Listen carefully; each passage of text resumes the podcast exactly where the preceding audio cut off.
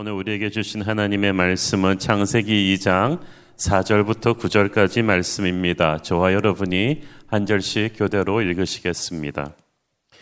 이것이 천지가 창조될 때 하늘과 땅의 내력이니 여호와 하나님이 땅과 하늘을 만드시던 날에 여호와 하나님이 땅에 비를 내리지 아니하셨고 땅을 갈 사람도 없었으므로 들에는 초목이 아직 없었고 밭에는 채소가 나지 아니하였으며 안개만 땅에서 올라와 온 지면을 적셨더라.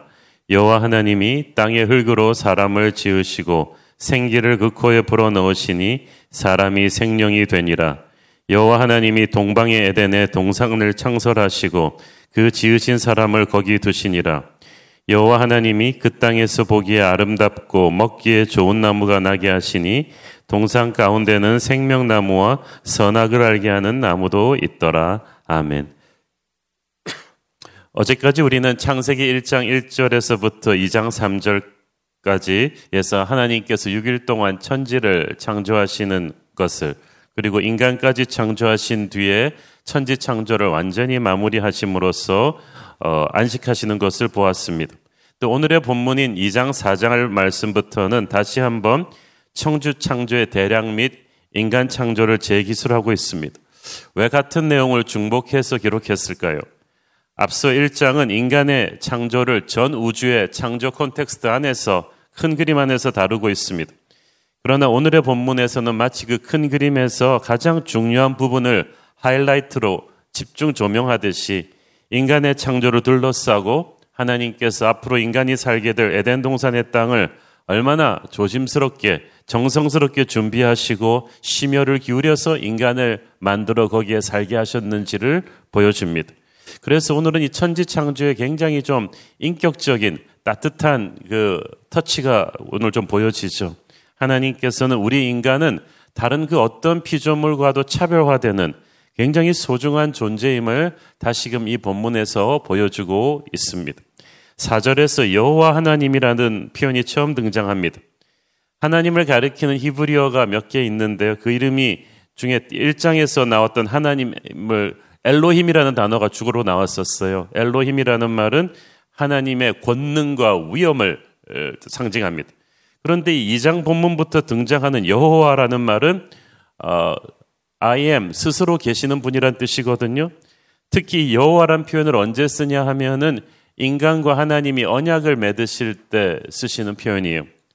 사람이 결혼을 하게 되면은 남편 혹은 아내로 관계성 명칭으로 불리게 되죠. 그때부터는 뭐 이렇게 사람 이름으로 불리기 전에 남편 아내로 불립니다. 하나님도 마찬가지십니다.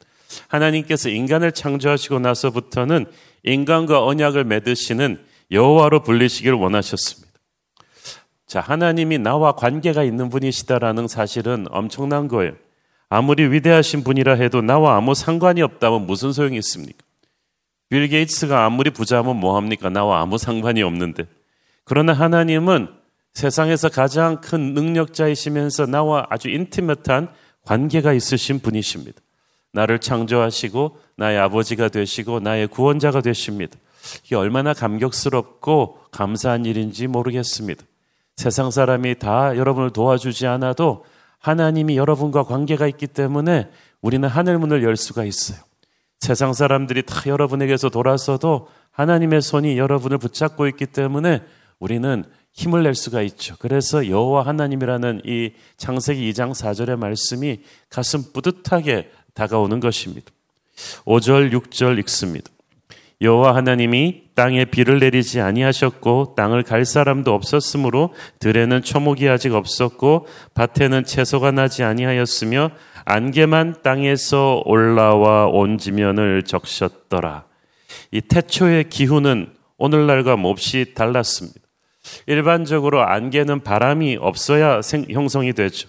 근데 바람은 지역과 지역 간의 기압의 차에 의해서 발생한다고 어린 시절 과학 시절에서 다 배우셨죠? 과학 시간에. 근데 기압의 차이가 결국 온도 차이에 의해서 발생합니다.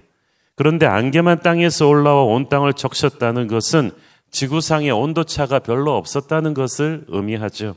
그러니까 바람이 없고 안개가 가득한 것입니다.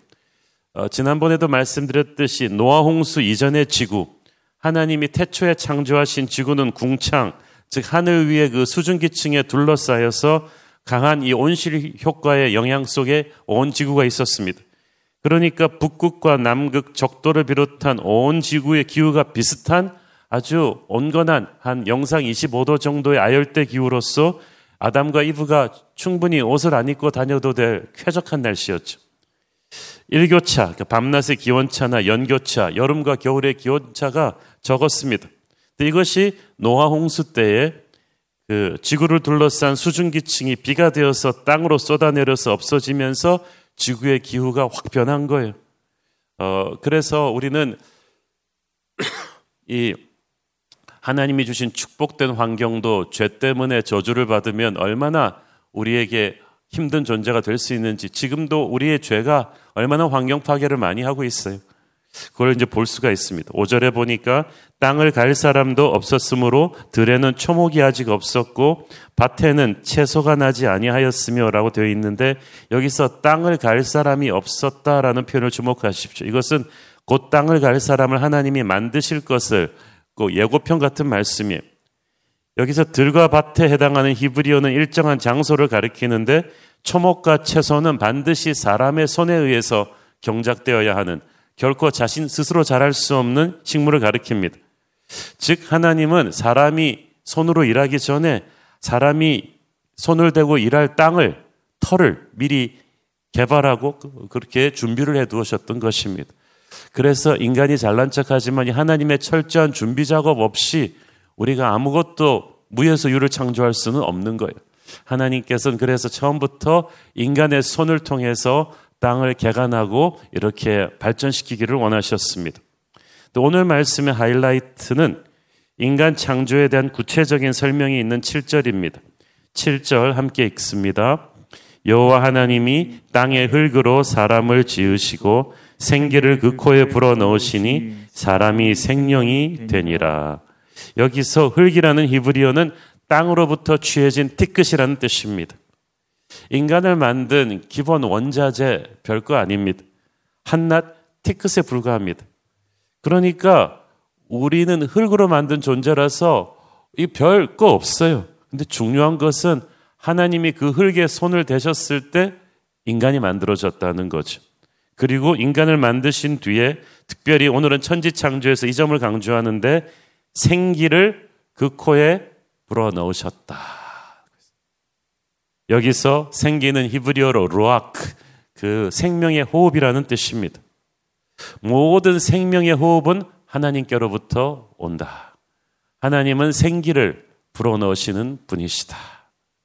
하나님께서 직접 하나님 자신으로부터 나온 생명의 호흡을 인간의 육신에 불어 넣으셨다는 사실이 중요합니다. 이 하나님의 호흡, 하나님의 생기가 인간에게로 들어가니까 사람이 living being, 생령이 된 거예요. 이것은 다른 동물들에게 있는 생명과는 차원이 다른 거예요. 다른 동물들은 그저 하나님의 말씀으로 살아있는 존재가 되었지만 인간은 생령이에요. 그 영혼이 있는 거예요. 인간만 하나님께서 직접 그 코에 생기를 불어넣는 그러니까 인격적인 상호 교감을 할 수 있는 생명체입니다. 그러니까 만물 중에서 왜 인간이 만물의 영장이냐? 인간만이 하나님과 교제함으로써 하나님의 권위를 위임받고 하나님의 지혜를 위임받아 이 만물을 다스릴 수 있기 때문입니다. 인간만이 그 존재 자체가 하나님과 대화하고 교제하며 살아가는 존재로 만들어진 것입니다. 그렇기 때문에 인간은 절대로 하나님을 떠나면 안 돼요. 하나님을 떠나서 정상적으로 살아갈 수가 없는 존재. 하나님을 떠나는 그 순간 우리는 동물로 격화되는 거예요. 동물적인 삶을 살게 될 것입니다. 하나님을 알게 될 때 비로소 우리는 영적인 스파크가 생겨서 태초에 하나님과 인간 사이에 있었던 풍성한 삶을 누릴 수 있는 이 커넥션이 생기는 거예요. 이걸 사탄이 그렇게 방해해요. 그래서 인간을 동물처럼 만들기 위해서 하나님과 자꾸 단절을 시키죠. 네 힘으로 뭔가 할 수 있는 것처럼 하나님 없이 하나님의 집에서 도망가서 사는 그런 동물적인 삶을 살도록 자꾸 사탄이 하나님과 단절을 시키는데 우리가 하나님과 교제하는 시간이 단절되면 단절될수록 우리는 짐승같이 변합니다. 기도의 시간, 예배의 시간이 바쁘다고 자꾸 단축되잖아요. 그래서 우리에게 생기를 불어넣으신 하나님과의 커넥션이 자꾸 약해지잖아요. 그러면 저도 모르게 우리가 사나워지고요. 어, 분노가 많아지고 짜증이 많아지고 감사함이 없어지고 굉장히 영혼이 짐승 같아지는 것은 하나님과의 커넥션이 줄었기 때문이에요. 그래서 예배를 살려야 우리가 덜 세상적이 되고 하나님적이 되죠. 그렇죠? 그리고 인간에게 불어넣으신 그 생기, 그것은 성령의 바람이죠. 에스겔 37장에 나오는 그 에스겔 마른 골짜기 해골들을 살려냈던 성령의 바람. 에스겔서에서 참 성령의 얘기가 많이 나오는데 이 성령의 생기, 오순절 다락방 120문도 위에 임했던 급하고 강한 바람 같은 성령의 바람. 이것은 창세기 1장, 2장에 나오는 하나님의 성령이에요. 흑암과 혼돈을 이렇게 아름다운 세상으로 바꾸어 놓는 죽음에서 생명으로 가게 하는 살리는 바람인 것입니다. 태초에 인간을 창조했던 하나님의 창조의 생기가 있었다면 이제 우리의 영을 살리는 성령의 생기가 항상 이 가운데 있습니다.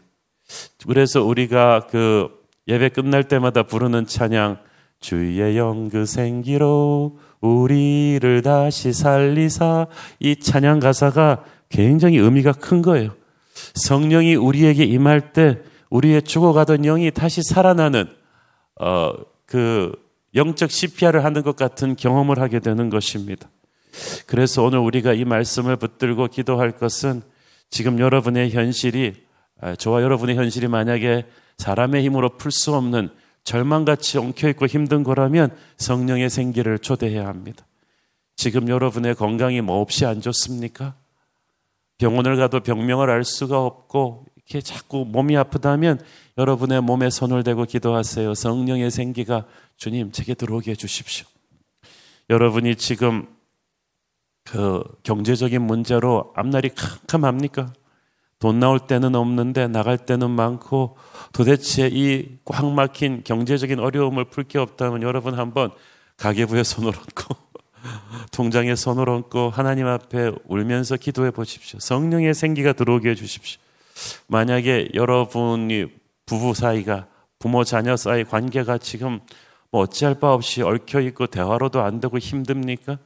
여러분 자녀들의 이름을 부르면서 지난주 설교처럼 서클 메이크 원을 그리고 거기다가 자녀들의 이름을 쓰고 성령의 생기가 우리 가정에 들어오게 해달라고 한번 기도해 보십시오. 저는 그 Circle Maker 그 책을 읽은 뒤로는 날마다 정말 우리 교회의 서클을 탁 치면서 기도합니다. 주님, 우리 성령의 생기가 우리 교회 성도들에게, 목회자들에게 들어가게 해 주십시오. 항상 사탄마귀는 교회를 흔들려고 하니까 성령의 생기가 들어와서 우리 교회를 살려주시고 지켜주옵소서. 문제가 무엇이든 간에 에스겔의 환상 속에 본 것처럼 마른 뼈들이 생명이 들어가서 이 생기가 들어가서 일어나는 것처럼 불가능할 정도로 꼬여버린 인생에 하나님의 생기가 사방에서 들어올 때 우리의 영이 살아나고 우리는 거룩한 하나님의 군대로 회복될 줄로 믿습니다. 하나님께서 간절히 성령의 생기를 사모하는 우리에게 어느 시점에 말씀하실 것입니다. 내가 너에게 생기를 주겠다. 이 성령의 생기가 들어가게 한다. 된다면 너의 인생에 기적이 일어날 것이다. 너의 가정이 변하고 캠퍼스가 변하고 아이들이 변하고 아버지와 어머니가 변하고 지도자들이 변하고 사회가 변할 것이다.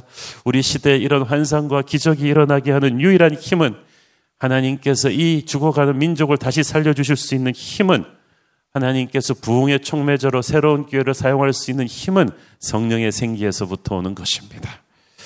우리 교회는 이제까지도 많은 부흥을 체험했지만 이제 그것은 하나님이 앞으로 주실 부흥의 전조국에 불과할 것입니다. 크고 작은 어려움이 있어도 상관없어요. 사람들이 뭐라 그래도 상관없어요. 하나님의 생기가 불러 들어오면 우리에게는 기적 같은 일이 일어날 것입니다. 저는 이번 공동체 개강하면서 모든 순마다 성령의 생기를 체험하는 기적을 체험하기를 바랍니다.